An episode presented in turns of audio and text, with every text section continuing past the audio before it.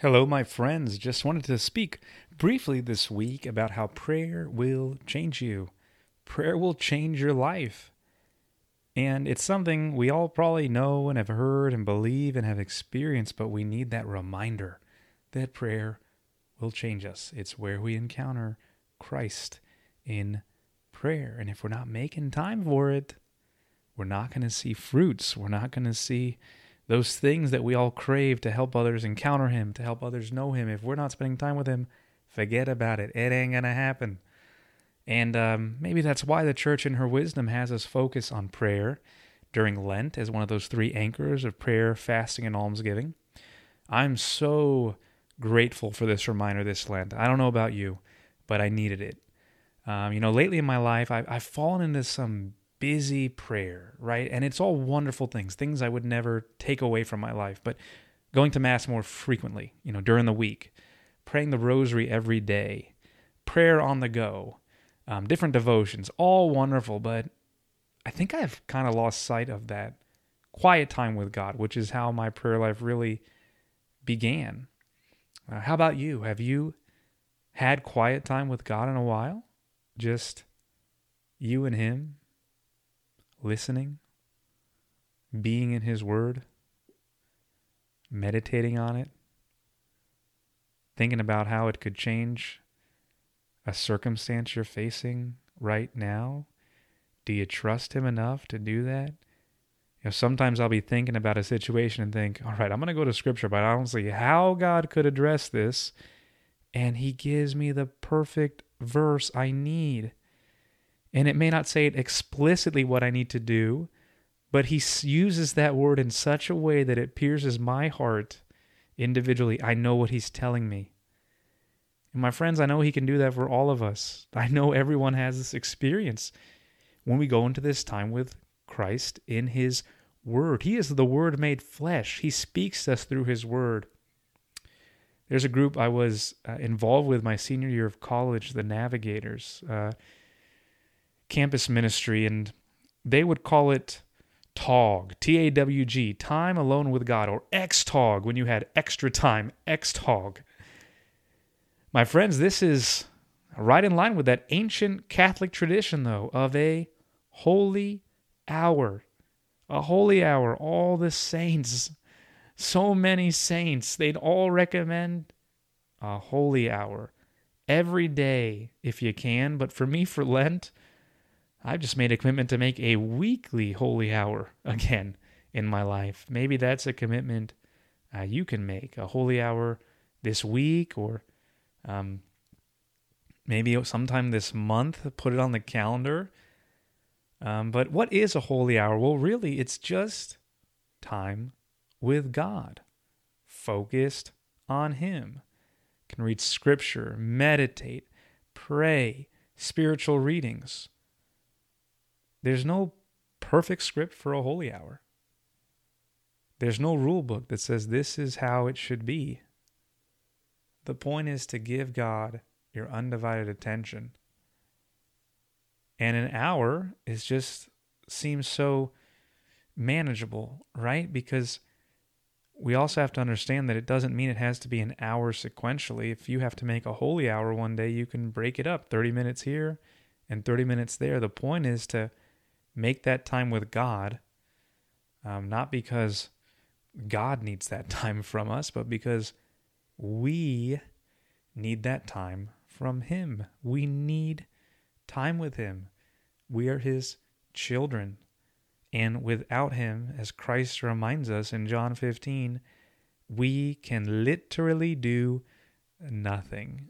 You know, if we got a ministry that's not going well or some outreach that we're doing that's not doing well, are we making time for prayer?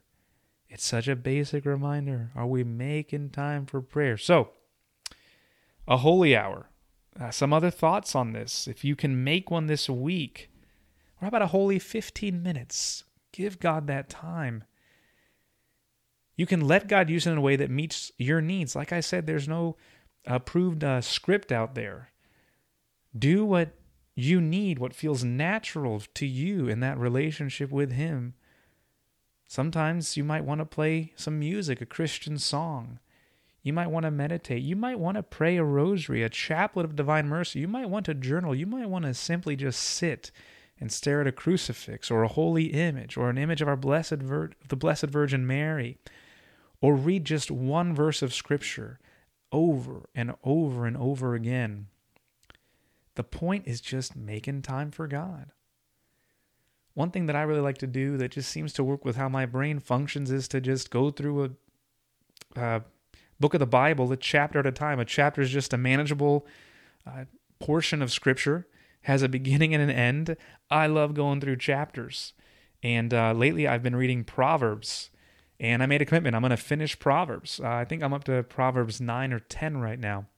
Just reading a chapter each night. And I have to admit, time and time again, God keeps showing up with just what I need. I mean, Proverbs is beautiful. The richness of Proverbs.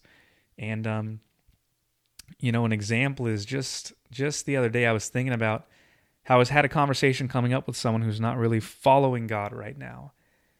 And I was getting nervous about the conversation. How much should I correct or admonish versus just listen?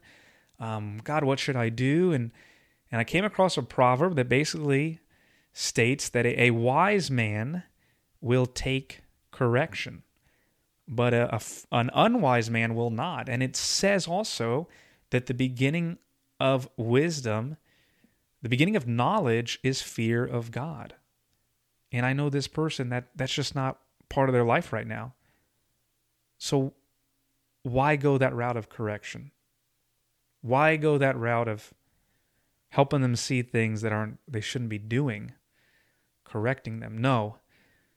For for a friend that's that's a, a Christian brother that's living the faith and walking it, that correction could be very helpful, and vice versa, him to me.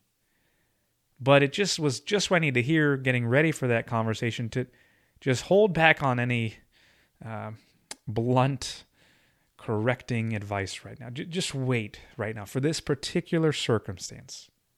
Just listen, wait, accompany, and that time may come later.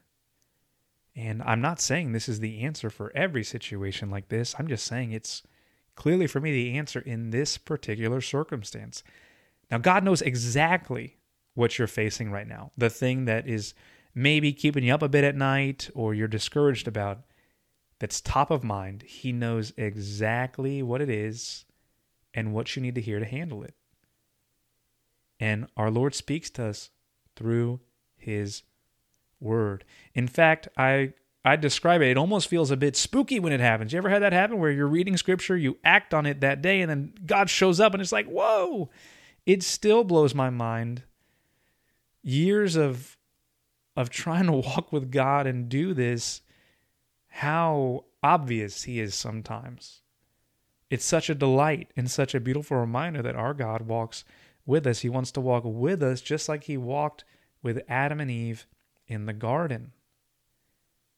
When we remain in His Word, this can happen. So, my friends, I encourage you make a holy hour. Spend time in Scripture. And don't feel like you have to do what works for someone else. Let God give you the time that you need to help you with the circumstances you are facing. He is our Father who art in heaven. He is our Abba, our Daddy. And He knows just what you need. So, thank you, friends. We hope this short episode helps you continue to be and then make disciples. We invite you to please sign up for our free monthly newsletter at beingandmakingdisciples.com.